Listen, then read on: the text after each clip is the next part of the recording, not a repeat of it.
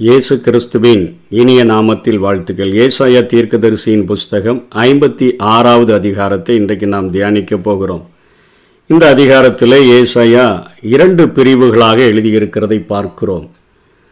ஆயிரம் வருட அரசாட்சியை நோக்கி ஆண்டவராகிய இயேசு கிறிஸ்துவினுடைய அரசாட்சியை நோக்கி அதாவது கையால் பெயர்க்கப்படாத கல் ஒன்று இந்த உலகத்தினுடைய ராஜ்யத்தின் அந்த பாதங்களில் மோதி அவைகளை எல்லாவற்றையும் அழித்து போட்டு இந்த பூமி முழுவதையும் நிரப்பப் போகிற அந்த ஆயிரம் வருட அரசாட்சியை நோக்கி கடந்து செல்கிற மக்களுடைய நிலைமை ஆயிரம் வருட அரசாட்சியில் எப்படி இருக்கும் என்கிற காரியத்தை முதல் பகுதியிலையும் ரெண்டாவது பகுதியில் தன்னுடைய ஆசாரியர்கள் அல்லது தீர்க்கதரிசிகள் இன்றைக்கு இருக்கக்கூடிய மெய்ப்பர்கள் என்று அழைக்கப்படக்கூடிய ஜனங்கள் தங்களுடைய ஜனங்களை எப்படி வழிநடத்தி கொண்டிருக்கிறார்கள் என்கிற ஒரு எச்சரிப்பின் செய்தியையும் இங்கே ஏசாயா இணைத்து சொல்லுகிறதை நாம் பார்க்க முடிகிறது.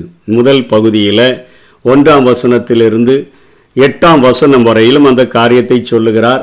நீங்கள் நியாயத்தை கை கொண்டு நீதியை செய்யுங்கள். என் ரட்சிப்பு வரவும் என் நீதி வெளிப்படவும் சமீபமாய் இருக்கிறது அதாவது தேவனுடைய ராஜ்யம் இந்த பூமியில் அது ஸ்தாபிக்கப்பட போகிறது அவருடைய அரசாட்சி வரப்போகிறது. ஆகவே ரட்சிப்பின் கனியாகிய அந்த நீதியையும் நியாயத்தையும் நீங்கள் கை கொண்டு வாழுங்கள்.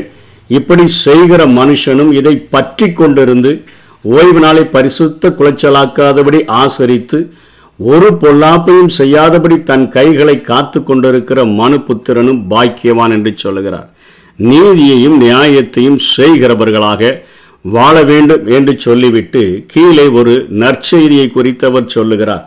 மூன்றாம் வசனத்தில் கர்த்தரை சேர்ந்த அந்நிய புத்திரன் அதாவது புறஜாதிகளும் கர்த்தர் என்னை தம்முடைய ஜனத்தை விட்டு முற்றிலும் பிரித்து போடுவார் என்று சொல்லானாக என்னெல்லாம் அவர் சேர்த்து கொள்வாரா அப்படின்னு யாருமே சொல்ல வேண்டாம். அன்னகனும் இதோ நான் பட்ட மரம் என்று சொல்லானாக. ஏனென்று சொன்னால் ஆதி நாட்களிலே மோசையின் மூலமாக கொடுக்கப்பட்ட அந்த கட்டளையின்படி அதாவது குழந்தை பேற்றை பெற்றெடுக்க முடியாதபடி அவன் தன்னை மாற்றிக்கொண்டான் என்று சொன்னால் அதாவது அவன் ஆண் அந்த ஆண்மையை இழந்து விட்டான் என்று சொன்னால் அதை இழப்பதற்கான அந்த காரியத்தை அந்த ஆபரேஷனை அவன் செய்து விட்டான் என்று சொன்னால் அவன் தேவனுடைய ஆராதனைக்குள்ளாக அவன் கடந்து வர முடியாது என்கிற காரியம் இருந்தது. அலி என்று சொல்லுகிறோம் திரு நங்கைகள் என்று சொல்லுகிறோம். அவர்கள் ஆண்மை இழந்தவர்களாக காணப்படுகிறவர்கள் சரீரத்தில் அந்த குறைபாடோடு கூட ஊனத்தோடு காணப்படக்கூடியவர்கள் மோசையினுடைய நாட்களில் ஆராதனை ஸ்தலங்களில் கலந்து கொள்ளக்கூடாது என்கிற ஒரு நியாயப்பிரமான கட்டளை இருந்தது. ஆனால் ஆண்டவராகிய இயேசு கிறிஸ்து இந்த ஆயிரம் வருட அரசாட்சியில் அன்னகனும் இதோ நான் பட்ட மரம் என்று என்னால் இன்னொரு மனிதனை என்னை போல ஒரு மனிதனை உருவாக்குகிற வாய்ப்பை இழந்தபடினால என் வாழ்க்கை பட்ட மரம் என்று அவன் சொல்லக்கூடாது. என் ஓய்வு நாட்களை ஆசரிக்கிறதற்கு அவனுக்கு நான் இடம் கொடுக்கிறேன். எனக்கு இஷ்டமானதை தெரிந்து கொண்டு என்னுடைய உடன்படிக்கையை பற்றி கொண்டிருந்தான்னா நான் அவனுக்கு என் ஆலயத்திலையும் என் மதில்களுக்குள்ளும் குமாரருக்கும் குமாரத்திகளுக்கும் உள்ள இடத்தை அதாவது இஸ்ரவேல் ஜனங்களுக்கு எந்த இடத்தை கொடுப்பனோ அந்த இடத்தை பார்க்கிலும் ஒரு நல்ல அருமையான ஒரு இடத்தையும் அவர்களுடைய கீர்த்தியை பார்க்கிலும் அன்னகர்களுக்கு அதுமே அருமையான கீர்த்தியையும் உத்தம இடத்தையும் நான் கொடுப்பேன். என்றைக்கும் அழியாத ஒரு நாமத்தையும் நான் தரித்து தரிப்பிப்பேன் என்று சொல்லுகிறார். அதாவது எனக்கு இப்போது நாடு தேவையில்லை சமுதாயம் தேவையில்லை அந்தஸ்து சே- தேவையில்லை சரீர குறைபாடுகள் தேவையில்லை இவற்றை கருத்தில் கொள்ளாமல் ஒவ்வொரு விசுவாசிகளையும் வெளியேற பெற்ற ஆத்துமாக்களாக நான் பார்க்கிறேன் என்கிற ஒரு நற்செய்தியை ஏசாயாவின் மூலமாக இங்கே சொல்லுகிறதை பார்க்கிறோம். கர்த்தருடைய பார்வையில் யாவரும் சமம் யாவரும் ஆராதனை செய்ய முடியும் யாவ யாவரும் ரட்சிப்படைய முடியும் யாவரும் ஊழியம் செய்ய முடியும் யாவரும் பரலோகம் செல்லுகிறதற்கான வாய்ப்பு உண்டு. எந்த ஒரு வித்தியாசமும் இல்லாதபடி எந்த ஒரு சமுதாய அந்தஸ்து மத வித்தியாசம் இல்லாதபடி நீதி நியாயத்தை செய்து ஆண்டவராய இயேசு கிறிஸ்துவை பற்றி கொள்ளுகிற எல்லா மனிதர்களும் அவரை ஆராதிப்பதற்கான வாய்ப்பை பெற்று எப்படி தன்னுடைய ஜனங்கள் என்று அழைக்கப்படுகிற ஜனங்களுக்கெல்லாம் கிடைக்கிற ஆசீர்வாதம் என்னவோ அத்தனை ஆசீர்வாதங்களையும் நான் கொடுப்பேன் என்று சொல்லுகிறார். கலாத்தியர் மூன்றாம் அதிகாரம் இருபத்தெட்டாம் வசனத்துல யூதன் என்றும் கிரேக்கன் என்றும் இல்லை ஆண் என்றும் பெண் என்றும் இல்லை அடிமை என்றும் சுவாதீனம் என்றும் இல்லை எல்லாரும் ஆண்டவருடைய பார்வையில் விலையேறப்பெற்ற ஆத்துமாக்கள் தான் என்கிற ஒரு கருத்தை அங்கே பவுலும் வலியுறுத்துகிறதை பார்க்கிறோம். அப்படிப்பட்ட ஜனங்களை நான் ஆறாம் வசனத்தில் கர்த்தரை சேவிக்கவும் கர்த்தருடைய நாமத்தை நேசிக்கவும் அவர்கள் அவருக்கு ஊழியக்காரராக இருக்கவும் அவரை சேர்ந்து ஓய்வு நாளை பரிசுத்த குலைச்சலாக்காதபடி ஆசரித்து என் உடன்படிக்கையை பற்றி கொண்டிருக்கிற அந்நிய புத்தர் அனைவரையும் அன்னகர்களை அந்நிய புத்திரர்களெல்லாம் நான் என்னுடைய பரிசுத்த பர்வதத்துக்கு கொண்டு வந்தேன்னா எருசலேமில் அந்த புதிய எருசலேமில் ஸ்தாபிக்கப்படுகிற அந்த ஆலயத்துக்கு கொண்டு வந்து என் ஜெப வீட்டில் நான் அவர்களை மகிழ பண்ணுவேன். அவர்கள் செலுத்துகிற எல்லா விதமான பலிகளும் அங்கீகரிக்கப்படும். என்னுடைய வீடு சகல ஜனங்களுக்கும் ஜெப வீடு எனப்படும். உலகத்தில் உள்ள எல்லா மக்களுக்கும் யூதர்களுக்கு மாத்திரமல்ல இஸ்ரவேலர்களுக்கு மாத்திரமல்ல கிரேக்கர்களுக்கு மாத்திரமல்ல அந்நியர்களுக்கும் புறஜாதிகளுக்கும் அன்னகர்கள் ஆக்கப்பட்டவர்களுக்கும் திருநங்கைகளாய் ஆக்கப்பட்ட அந்த சரீர குறைபாடு உள்ளவர்களுக்கும் என்னுடைய சமூகத்தில் ஒரே ஒரே காரியம்தான் ஒரே உரிமைகள் தான் கொடுக்கப்படும். அவர்கள் எல்லாரையும் சமமாய் நான் நடத்துவேன் என்கிற ஒரு காரியத்தை ஆயிரம் வர வருட அரசாட்சியிலே ஆண்டவர் செய்வார். என்கிற காரியத்தை ஏசாயா குறிப்பிடுகிறதை பார்க்கிறோம். எட்டாம் வசனத்தில் இஸ்ரவேலில் தள்ளுண்டு சேர்க்கிற கர்த்தராகிய ஆண்டவர் அவனிடத்தில் சேர்க்கப்பட்டவர்களை இல்லாமல் இன்னும் அவனிடத்தில் சேர்ப்ப இன்னும் அதிகமாக ஜனங்கள் வருவார்கள் என்று சொல்லி ஆண்டவர் சொல்லுகிறதை பார்க்கிறோம். ஒன்பதாம் வசனத்தில் வெளியில் சஞ்சரிக்கிற சகல மிருகங்களே காட்டில் உள்ள சகல மிருகங்களை பட்சிக்க வாருங்கள். இது இஸ்ரவேல் ஜனங்கள் ஆண்டவருடைய கற்பனைகளை கட்டளைகளை விட்டுவிடும் பொழுது எப்படி அசீரியர்களை எப்படி சீரியர்களை எப்படி பாபிலோனியர்களை அழைத்து அவர்களை தண்டித்தாரோ அந்த காரியங்களை வெளியில் சஞ்சரிக்கிற மிருகங்கள் என்பது அந்த அந்நிய ராஜாக்களை குறிக்கக்கூடியதாக இருக்கிறது. அவர்களை பட்சிக்க வாருங்கள் என்று சொல்லுகிறார். இது இரண்டாவது பகுதியாக பேசுகிறார். ஏன்? இன்றைக்கு இருக்கக்கூடிய அந்த எருசலேமினுடைய அந்த அலங்கத்தை சுவரை பார்த்துவிட்டு இன்றைக்கு ஆராய்ச்சியாளர்கள் சொல்லுகிறார்கள் இருபத்தேழு முறையாவது இந்த எருசலேமினுடைய சுவர் அழிந்திருக்க வேண்டும்.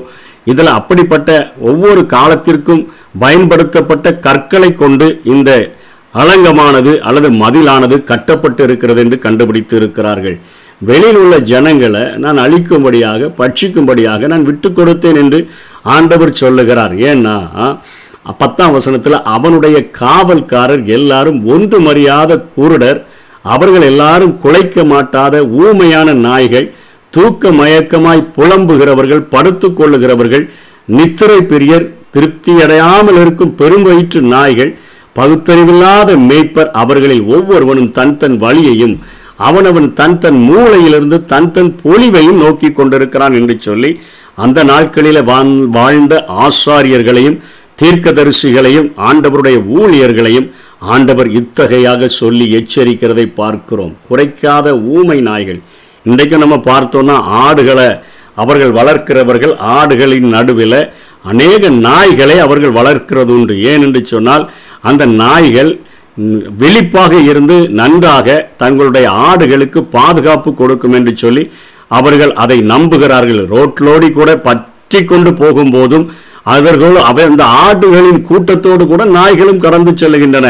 ஏனென்று சொன்னால் எந்த விதமான ஒரு ஆபத்து வந்துவிட்டாலும் அதை எச்சரிப்பதற்கான காரியங்களை செய்கிறதற்கு அவர்கள் அந்த நாய்களை பயன்படுத்தினார்கள். ஆண்டவர் இந்த ஜனங்களை தன்னுடைய ஜனங்களை பாதுகாப்பதற்கு காவல்காரர்களாக அங்கே ஆண்டவர் அந்த ஆசாரியர்களை தீர்க்கதரிசிகளை வைக்கும்பொழுது அவர்கள் ஒரு சுதாரிப்புள்ள ஒரு நாய்களைப் போல ஆபத்துகள் வரும்பொழுது அவர்கள் குலைக்கிறவர்களாக இருக்க வேண்டும் என்று எதிர்பார்த்தார். ஆனால் இங்கே குறைக்காம அப்படியே ஆபத்து வந்தாலும் படுத்து கிடக்கிற ஊமை நாய்களைப் போல தூக்க மயக்கத்தில் அப்படியே படுத்து கிடக்கிற நாய்களைப் போல தூங்குகிறவர்களாக படுத்து கிடக்கிறவர்களாக நித்திரையின் மேல பிரியமுள்ளவர்களாக திருப்தியடையாத பெருவயிற்று அந்த நாய்களைப் போல அவர்கள் இருக்கிறார்கள் என்று சொல்லுகிறார். இறைமையா ஆறாம் அதிகாரம் பதினேழாம் வசனத்தில் காவல்காரர்கள் அவர்கள் என்ன செய்ய வேண்டும்? அவர்கள் எக்கால சத்தத்தை ஊத வேண்டும்? அதாவது அந்த நாட்களில் காவல்காரர்கள் நற்செய்தி வந்தால் அதற்கென்று ஒரு சத்தத்தையும் ஆபத்து வந்தால் அதற்கென்று ஒரு சத்தத்தையும் தங்களுடைய எக்கால சத்தத்தில் அந்த தொனியிலே வித்தியாசத்தை ஏற்படுத்தி அவர்கள் அதை ஊதக்கூடியவர்களாக இருந்தார்கள். அத்தனை விழிப்புடையவர்களாக தங்களுடைய தேசத்தை பாதுகாக்கிற வேலையை காவல்காரர்கள் செய்தார்கள்.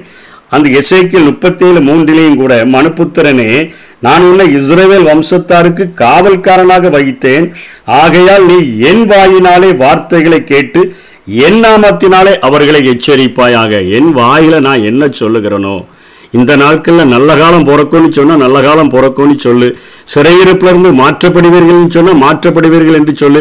நீ அழிக்கப்படுவீர்கள் எச்சரிப்பு உண்டாகிறது பாவத்தில் இருக்கிறீர்கள் என்று சொன்னால் சரியாக என் வாயினுடைய வார்த்தைகளை கேட்டு நீ அவர்களை எச்சரிக்கும்படியாகத்தான் உன்னை காவற்காரனாக எப்படி ஆடுகளினுடைய மந்தையிலே நாய்கள் காவல் காக்கிற பணியை செய்கிறதோ அதே போல மெய்ப்பர்களும் தீர்க்கதரிசிகளும் ஆசாரியர்களும் அங்கே ஆத்துமாக்களாக ஆடுகளாக கருதப்படுகிற ஆத்துமாக்களை இத்தனை ஜாக்கிரதை உள்ளவர்களாக காக்க வேண்டும் என்று சொல்லி. ஆனால் அவங்க எப்படி இருக்கிறாங்கன்னு போட்டிருக்குது. தூக்க மயக்கம் குறைக்காத நாய்கள் படுத்து கிடக்கிறவங்க நித்திர பிரியர்கள் பெருவயிற்று சோம்பேறிகள் அவங்க பகுத்தறிவில்லாம ஆபத்தின் காலங்களை உணராம எப்போதுமே ஒரே துணியை எழுப்பிட்டு இருக்கிறவங்க.